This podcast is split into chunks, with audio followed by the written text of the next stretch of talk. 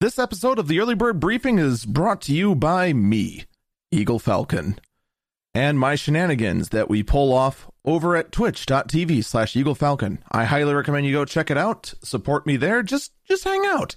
That's all I ask. And now, on to the episode.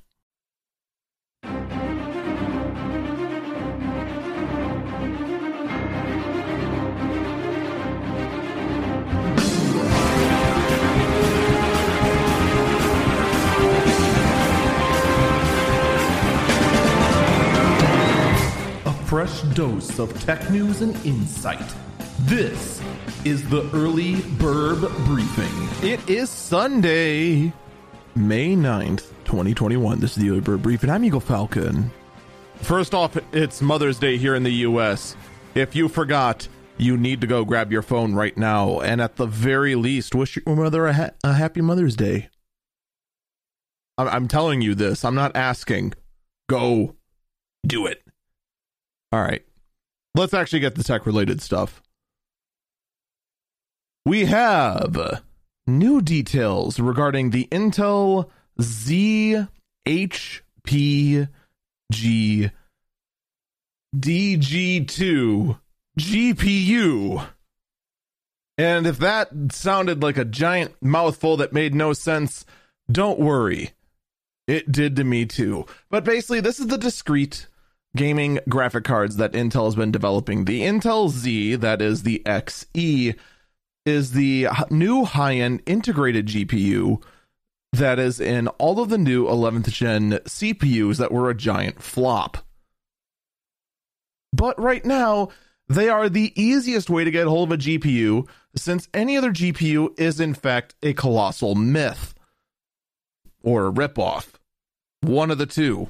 And those who said they got a GPU at the actual advertised MSRP, well, those same people should go get a lottery ticket because they are the luck- luckiest guys out, guys and gals out there. But I digress.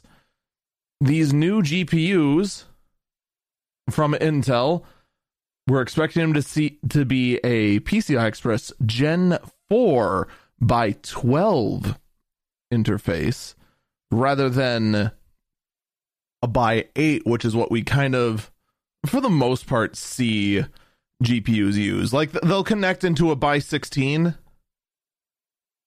but they get away with a by 8 these apparently are going to be using by 12 now I don't know actually does that mean that they're not going to be the full by 16 length? That much is not made clear.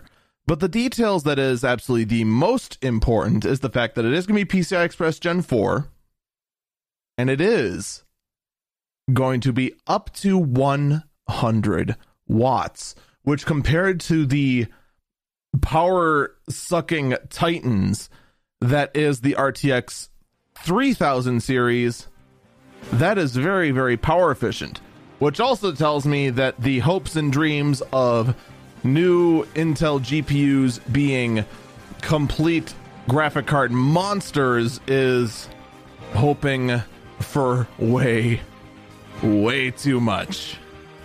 So I guess in the end, we'll just have to see. But there's a decent chance these might be the only GPUs can get out there because all the other ones, they have to go through a third party Foundry, and all of them are overbooked because of the pandemic.